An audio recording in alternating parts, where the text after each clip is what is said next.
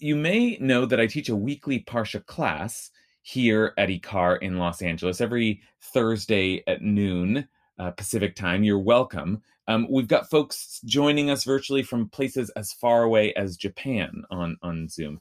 And uh, we've been archiving video edits of the classes on YouTube, but we thought we might try cutting down the one hour class to about 40 minutes for you, for the listeners of the Best Book Ever podcasts that might not be able to fit a midday class on a Thursday into your schedule. So I hope you enjoy listening to these as much as I enjoy teaching them.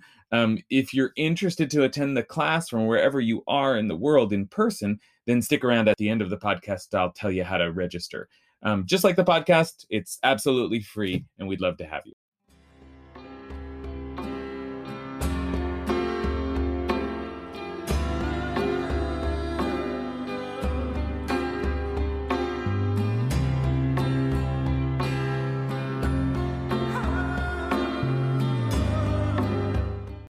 All right. Hey, everybody. Welcome to Parsha class. Uh, Led Zeppelin welcoming, welcoming us in. Um, okay. So, a couple announcements before we start. The first is I want to tell anyone who is in the Los Angeles area um, that we're going to have a Hanukkah uh, gathering that I'm very excited about. Rabbi Deborah Sacks Mintz is going to be here, and we're going to do a kind of a big like it's not a concert although she's a musician who's leading it. It'll be a great kind of singing circle that she's going to lead. And um and if you came to one that we did with joey weisenberg you have a feeling for that style. And we're going to do um one uh for the seventh night of hanukkah. So here's uh, the link to that. And i invite everybody in the area or come to the area. It'll be a it'll be it's it's at the pico union project in downtown la which is a beautiful building and we're just going to sort of sing our way through the penultimate night of of Hanukkah, and it should be meditative, and then we'll you know drink and hang out a little bit afterwards. Okay, so that's one announcement, um, and then the other announcement is that next week I am um, I have a family member who's getting an award, and I'm very proud of her. So I'm going to the award ceremony um, but that means I can't come to class. But the great thing about my new kind of operation is that I'm part of this uh, at Hadar. I'm part of this really incredible faculty. I mean, I if you like if you like what I do, I'm like I'm the I'm like the dumbest guy on the totem pole at Hadar. Um, so um, I'm gonna have um, next week um, uh, a great uh, teacher, Rabbi Avi Strasberg, who's actually my supervisor at Hadar and I'm going to give you a link to her bio here. And she's a great teacher of um, of Torah, and um, in particular has uh, taught a lot of um, of Aish Kodesh, of like uh, the the the Piaseczner Rebbe, um, Rebbe of the Warsaw Ghetto, and, and may bring some of his Torah next week. So we will have class next week. Rabbi Avi Strasberg is teaching for me, and I and I really I highly recommend you come. She's a she's doing by the way i'm i'm um, sending out these weekly divrei torah also um and which you know i encourage you to sign up for. And i'm sending them out on the weekly parsha and she sends out an essay on every holiday. So we're sort of tag teaming on this and uh, nice to tag team on the class as well. So anyway those are announcements. Um let's start learning torah. Um okay what, what we're gonna do today is uh, is to take a look at uh, one particular name that we find in the Torah. And it's actually a name that you are probably familiar with, um, e- even though we don't talk about it very often. And you're probably familiar with it because there's probably a temple in your town with this name. Does anyone have a temple Bethel in their town? Everybody's got a temple Bethel in their town, right? Like every city has to have a reform um, uh, synagogue called Temple Bethel. And actually, there's one in LA, there's one in West Hollywood, Temple Bethel. And actually, closest to my neighborhood, it's not just, uh, it's very common in Reform uh, synagogues, but closer to my neighborhood, there's also um, Bethel Lutheran Church. I think they pronounce it Bethel, right? Just one one word, right?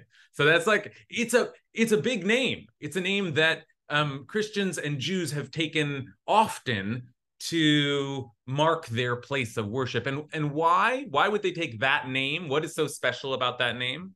Well, we're going to try and figure that out today, but there is an obvious reason why they would take that name. What is what does Beth El mean? It's Beit El, which means the house, Beit, Beit of El, God. Okay, so the house of God, that's a good name for a synagogue. This is the this is the house of God. Um, but uh, it's not just uh, uh, it's not just a, a, a description, a random description.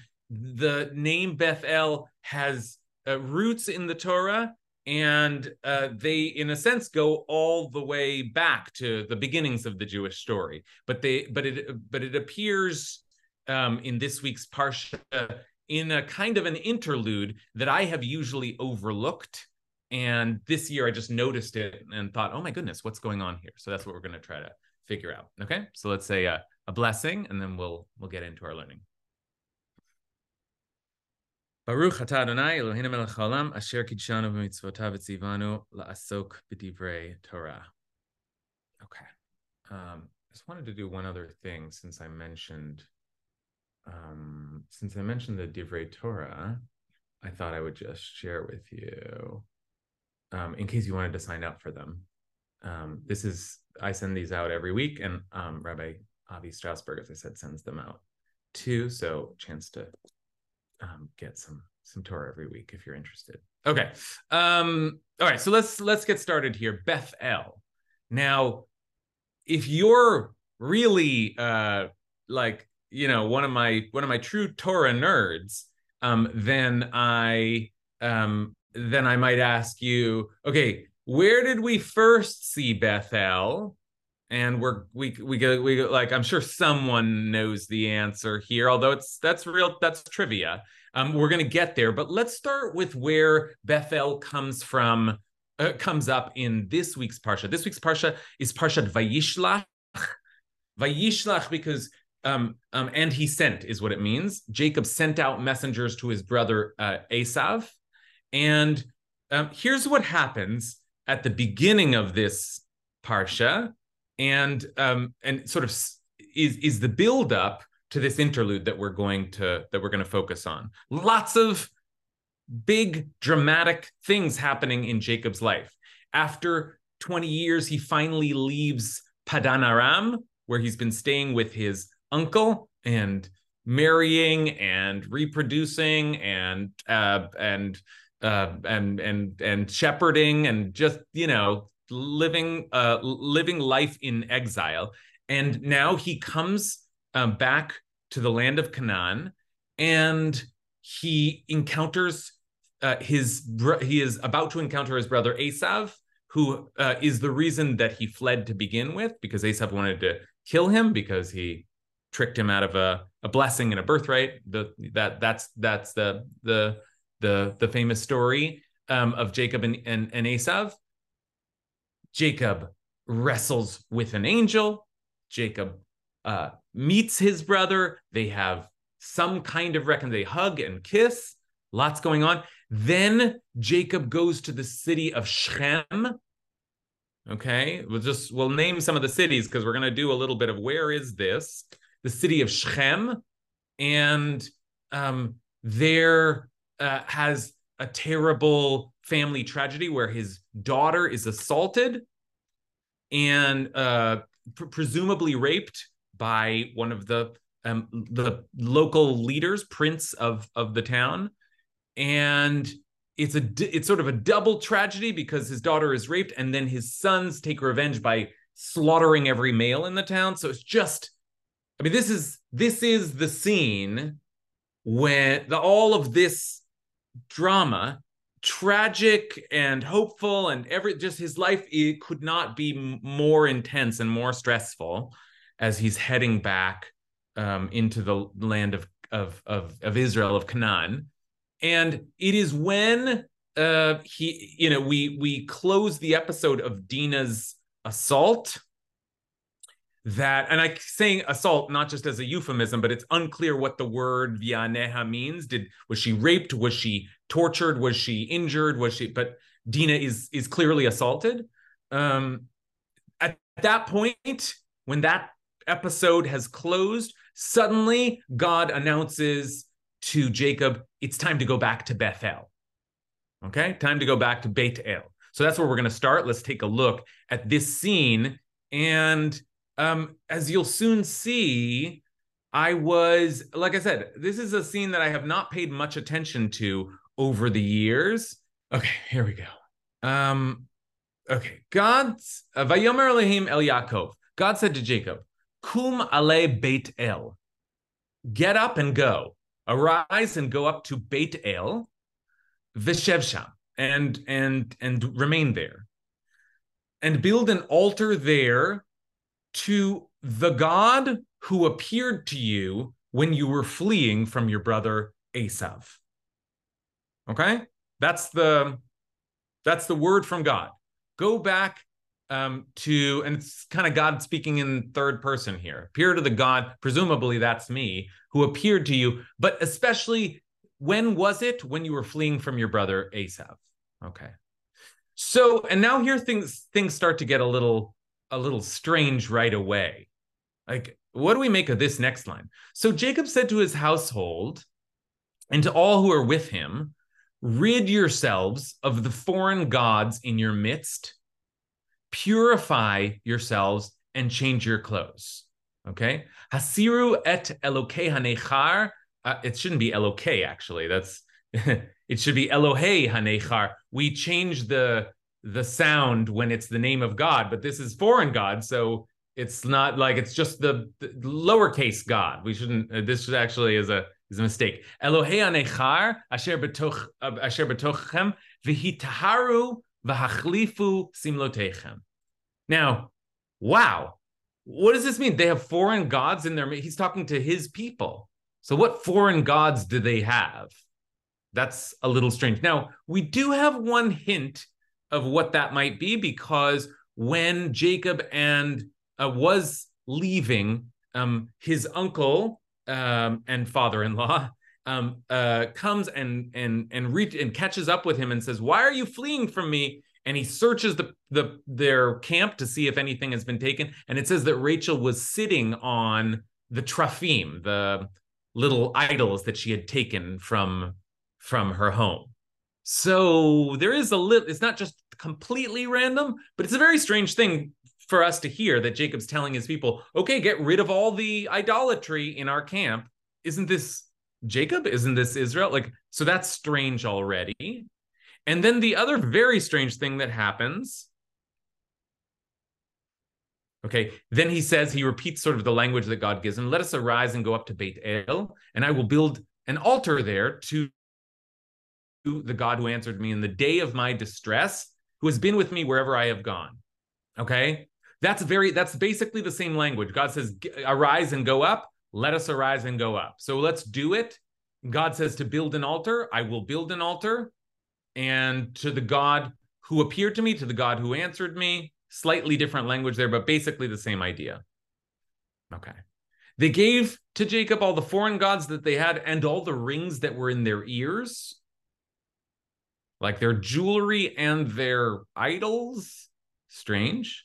And this, I keep saying strange, but this just keeps getting stranger. And Jacob buried them under the terebinth, under the oak tree that was near Shechem.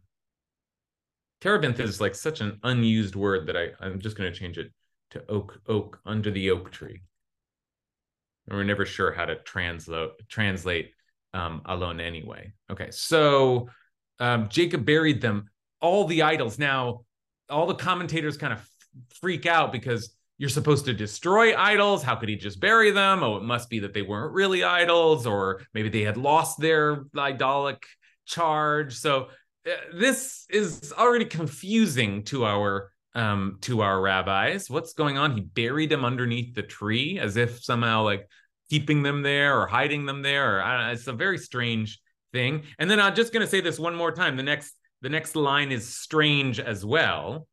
Um, and then as they set out, Vayisahu, Vayi chitat Elohim al ha'arim asher. As they set out, a terror from God fell on the cities round about, so that they did not pursue the sons of Jacob some kind of like, what is this? A terror, some kind of howling uh, terrifying force is surrounding Jacob so that he has safe passage. Okay.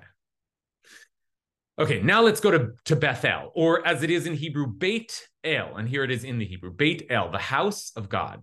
Okay. Thus Jacob came to Luz, that is Beit El, in the land of Canaan, he and all the people who were with him, and there he built an altar and named the site. And here things get really weird. And this is basically where I want to start digging in. He named the site El Beit El. Now that almost that sounds almost like a like Dr. Seuss. El Beit El. So if Beit El means the house of God, what does El Beit El mean? El Beit El means the God of the house of God. And he named the not the God, but the place, the God of the house of God. Okay, so it's a little like things are getting kind of tongue twisted here because it was there that God had been revealed to him when he's fleeing from his brother.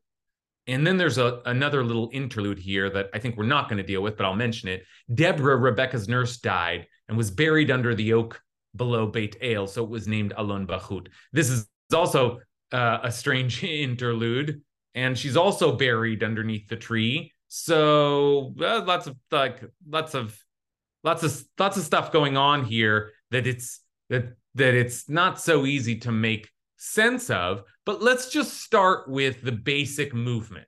Going back to bethel going back to beit el.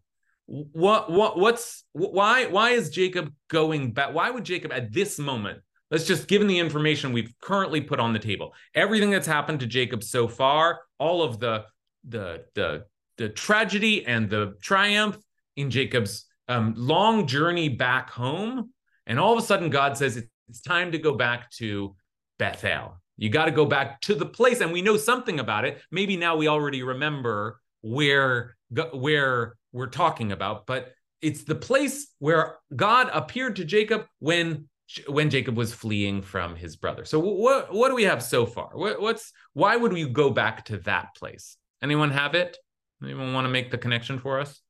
Noah.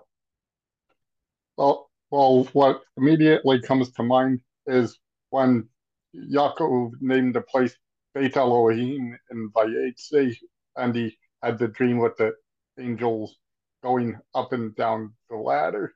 And going back there, it's like that first step for him in becoming the father of the nation that he's being protected and led by God.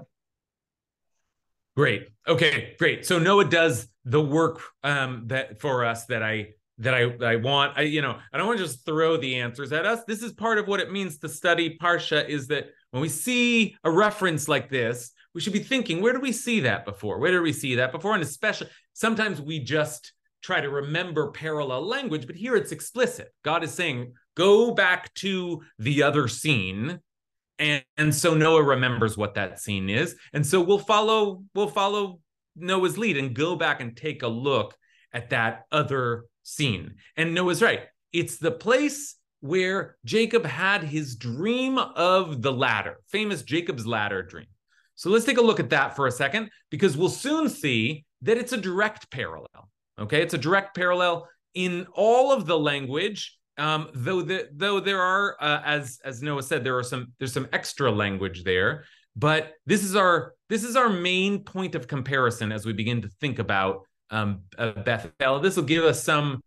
Uh, I asked the question: Why is God why is God ordering this?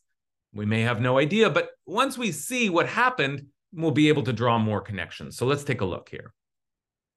We're going to come back to this text. We're in Genesis chapter 35. We're going to come back to that. But let's go take a look where uh, Noah pointed us back in Genesis chapter 28. This was last week's parsha when Jacob was just leaving, and he left Beersheba and set out for Haran.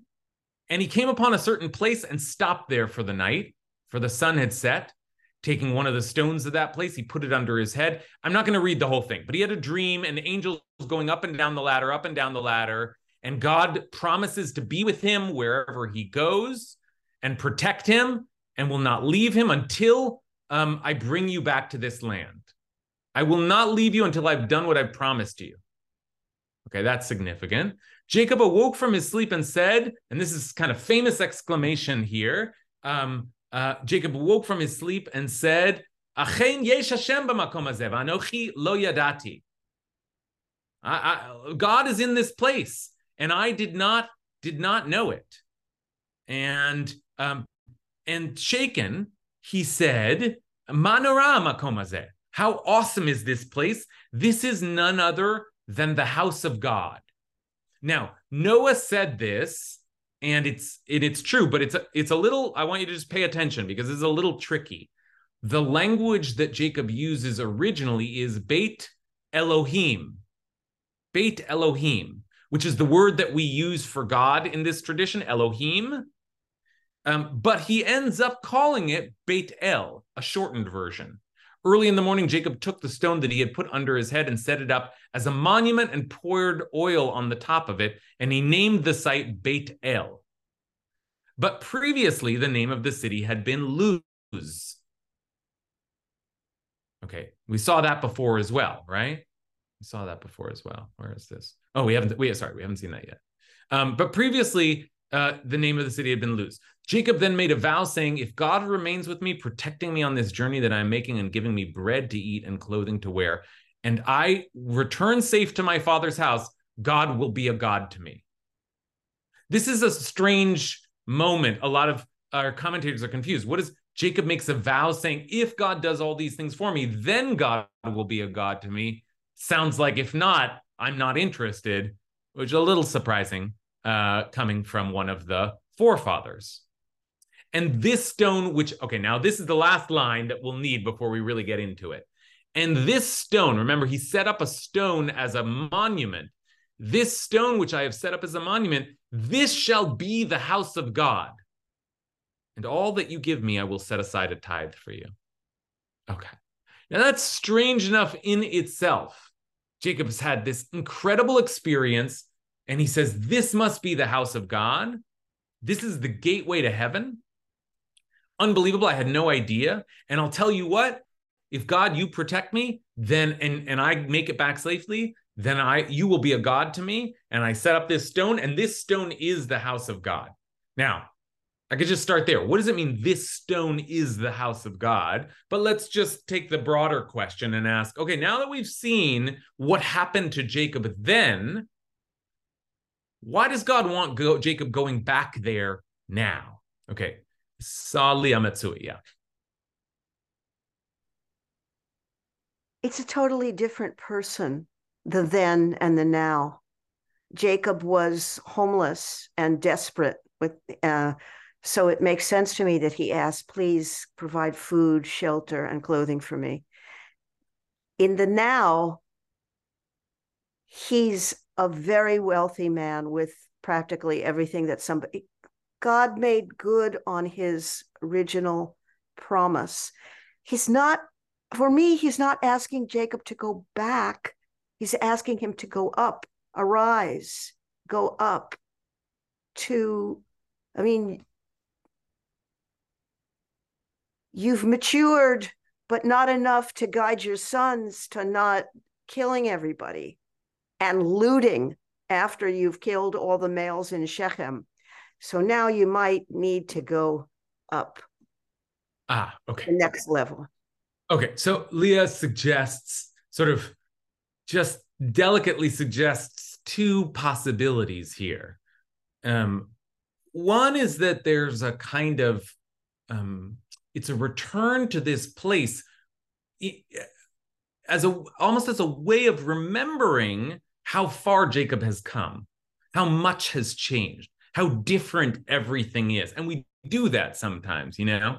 Like you go back to your old elementary school and you just there's something about being in that place. You remember who you were then and who you are now. And the experience of that, just as a touch point, has a kind of psychic impact that's that's we can we can imagine in this kind of journey that God might want Jacob to touch back. Remember who you were then and who you are now.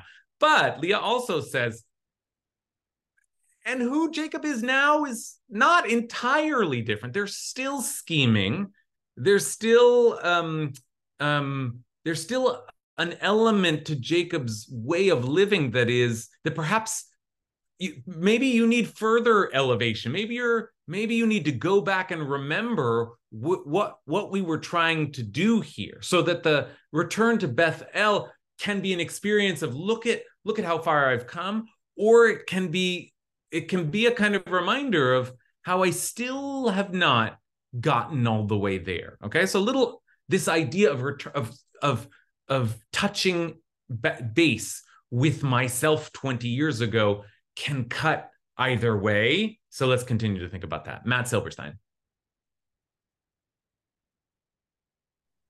Um, I put a link in. There's an essay that suggests that Bethel was an old god. It's a name of an old god, and that, and I, I almost think what we're seeing here is an another place that is an argument for monotheism. It's an argument for the people who still worship. Maybe they worship Elohim, but they also worship others and saying, let's leave them away. Let's tell the story to go someplace else. Um, to to to go to monotheism. Oh God, I just had something that dropped out of my head. Maybe it'll appear in 10 seconds. But I think you know, because it's a the the rock is a pillar, is a is a monument to a god, and and we've got that, but we've got this other. Oh, that's right. And the other thing, Jacob saying, "If you do this stuff for me," that's the reverse of what God says. God is constantly saying, "I did these things for you, worship me," and Jacob saying, "If you do these things for me, I'll worship you." So again, it's it's an argument for adopting monotheism. It's an argument for adopting Elohim as your God. Okay, good. All right. So uh Matt uh, uh very as as as often as he often does, very uh helpfully brings in some historical context or at least some historical theories and let's in a in a simple way we won't be able to do all of the uh, kind of archaeological review here, but let's just name some of the reference points that that that Matt is is suggesting. So as the, there is um, um, record of a god of the ancient Near East named El, just El, and we, you know, we in the Torah we use that word just as a word to mean God. Um, and in fact, in the Torah, we are very particular. The first usage of the word God is Elohim, which is a kind of plural version, which is, but we use it as a singular.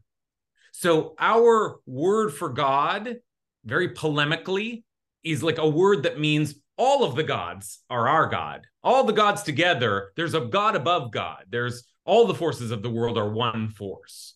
Okay. So El, just as a singular word, may be a reference to just like the concept of God, but it also may reference a kind of a kind of particular understanding of God, or even maybe an idolatrous reference to God. And the, and the more so if there's a God called Bethel, right? So maybe um, a God that in some other language doesn't mean the house of God, but that's the name of God. Okay, I know this is confusing, but the reason that this is important and, and Matt frames it in this way, is that look at all of the, the the the worry that there is that Jacob is still carrying idolatry with him. Okay, that Jacob hasn't actually um, arrived at, ascended to, to use um, Leah's language, gone up and ascended to the understanding of God, the level of God, the relationship with God that we would want or expect of our patriarch. And that just to add one more kind of layer to this, maybe we worried that all along. Maybe when Jacob was, and I think Matt was going there, when, when Jacob was making these deals with God, where Jacob says, I'll tell you what, maybe you can be my God. And we're all a, a little, you know, the tradition is a little bit put off by that. Is Jacob, he's it's conditional.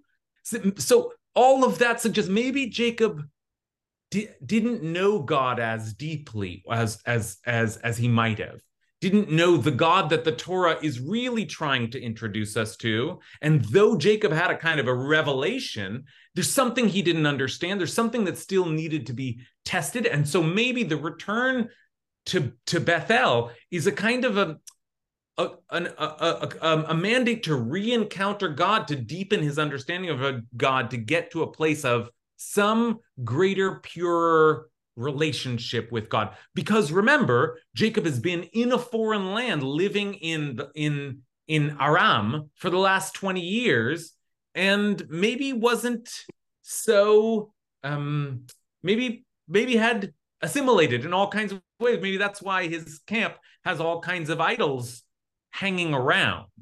Okay. So this is like very provocative stuff to say about Jacob, but you can see how the the frame of these two scenes and um, as as and and the the the the additional kind of backdrop that Matt provides us that maybe there are other names of God floating around here.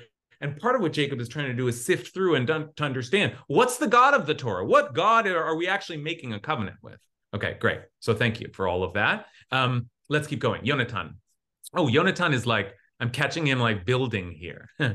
this is a great view. Yes, you're you're catching me stretching a deer hide. Sorry. Oh my goodness! Um, for what? For what purpose? Tell us all. Torah, of course. Okay, great. Oh, it's um. This Look at is, that. Uh, I want to say this is from Joshua the deer. Found him as roadkill, and um, that was a few weeks ago. Now he's fully tanned and just has to dry, and I have to sand him, and then we can write the words of God on him. Yonatan is involved in this really remarkable project of using it sounds it sounds so like gruesome, but it's actually very holy of using roadkill for sacred writing so that animals don't have to be killed for it. So just a, a salute to that to that project. But please, your thoughts on the parsha.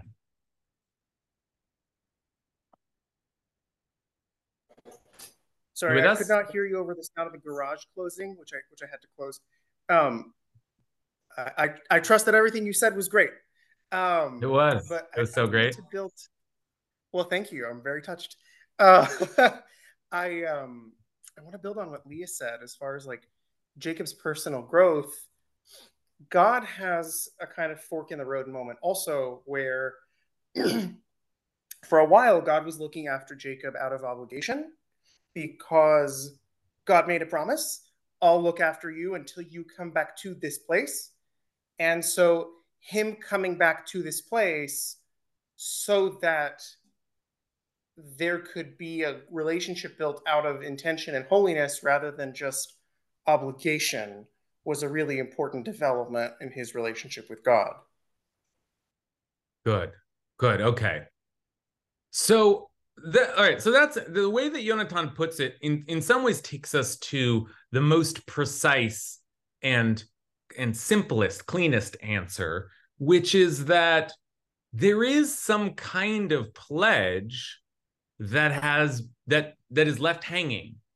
And so part of what Jacob is going back to do is to make good on a promise, right? That's pretty straightforward. Jacob said, if you do all these things, which you know maybe we we worried he was being a little too uh, presumptuous, but um, God said, I will protect you wherever you go, and I'll bring you back to this land. And I'm not going to leave you until I've done what I've promised. And Jacob says, Okay, if you protect me and give me bread to eat and clothing to wear, and, and I return safe to my father's house, that's where Jacob's headed now, back to his father's house. Then you will be a God to me, right? And then this stone which I've set up will be the house of God. So it's sort of like Jacob's like set up this stone, but it's not the house of God yet. It's like Jacob's saying, I will make this a monument to you. I will come back and I will pay tribute to you. But I that's that's just been hanging there in the air for 20 years. So when God says, you know, go back and um, go back and and and get get back to Bethel and build an altar to the God who appeared to you. God is just saying, no, like all right i think i think i i did my part now it's time for you to okay and and now i want to kind of trail off now it's time for you to like Jonathan's answer uh, is very precise, but in some ways, just what else is there to say? To go back and just say, "Yep, you sure are a god to me." What what is what is what does God get from Jacob going back and ta-da? I I agree. I acknowledge. Right. So that, there's something there that I, I want a little more sense of what was so important. What did what did Jacob pay back there at the end?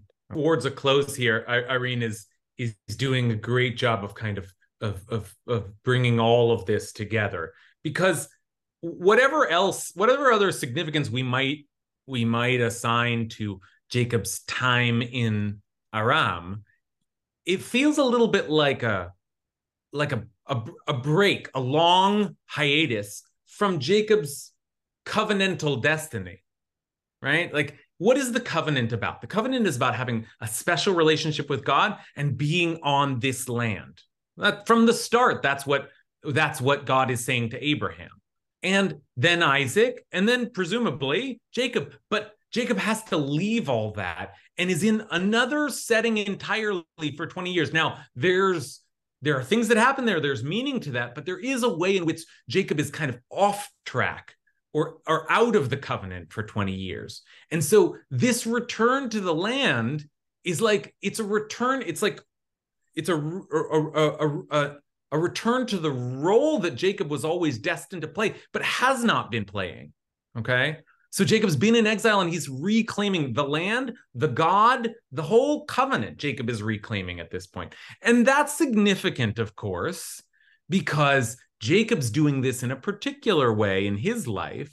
But of course, in the story of the Jewish people, there will be another great period in exile that eventually will be um, will be concluded with God's kind of call to come back to to the land okay and to rebuild a house of god. So there's something in this like return to the house of god return to the land that is setting the stages for a larger uh, cycle of exile and return. And as irene puts it it's a kind of it's a it's a reclaiming of this covenant that that has been was jacob fulfilling the covenant in in in in aram or was he just sort of on on hiatus you know? And that's that's one way to think about this this period in in jacob's life and this return to becoming the person that that he was destined to be. Okay. With that in mind i want to i want to just um, before we close note one other uh, uh, reference to Be- Beit El, um, and and you know now that we've spoken about Jacob inheriting the covenant that Abraham inherited, um, it is true, actually, that Bethel was mentioned once before, very early on in the first chapter of the Abraham story. Take a look at this. Abraham, uh, let's see, passed through the land, right? God said, Lech lecha, and Abraham went. And, and he wasn't Abraham then, he was just Avram. And he passed through the land as far as the site of Shechem. That's where um, Dinah was raped. Okay, so Jacob's just come from there. At the Terebinth, there's that oak tree again of Moreh. And the Canaanites were then in the land, and God appeared to Avram and said, I will assign this land to your offspring. Very familiar. And he built an altar there to God who had appeared to him. And from there, he moved on to the hill country east of Beit El and pitched his tent with Beit El on the west and Ai on the east. And he built there an altar to God and invoked God by name. Okay, all very familiar stuff. But look, Beit El is already a place that Abraham knows of. Now, I don't know, like the commentators go crazy trying to figure out is it all the same Beit El? Did, did Abraham name the place Beit El? Is Jacob just naming it when he gets there, or does he name it after? Like, how do we string all these things together? I don't think we have time to work all that out today. But I will just say that there is, you can see here, there's a, there's a there's a history at, at Beit El and it's a history that goes back to Abraham. And what did Abraham do at Bethel? He built an altar and he called God by name. Okay. And what is God asking Jacob to, to go do now? Is to build an altar and to worship God at Bethel. That is not what Jacob did originally. Okay. Jacob did not, he had the dream. He said, This is amazing. This is the portal to God. And then he set a stone there to remember it and left. Okay. I'm not saying he did the wrong thing. I don't even know how to judge the, the sequence of events in Jacob's life, but there is something unfulfilled in Jacob's first encounter with El. He doesn't build an altar. He doesn't really turn it into a house of God as Abraham seemingly once did.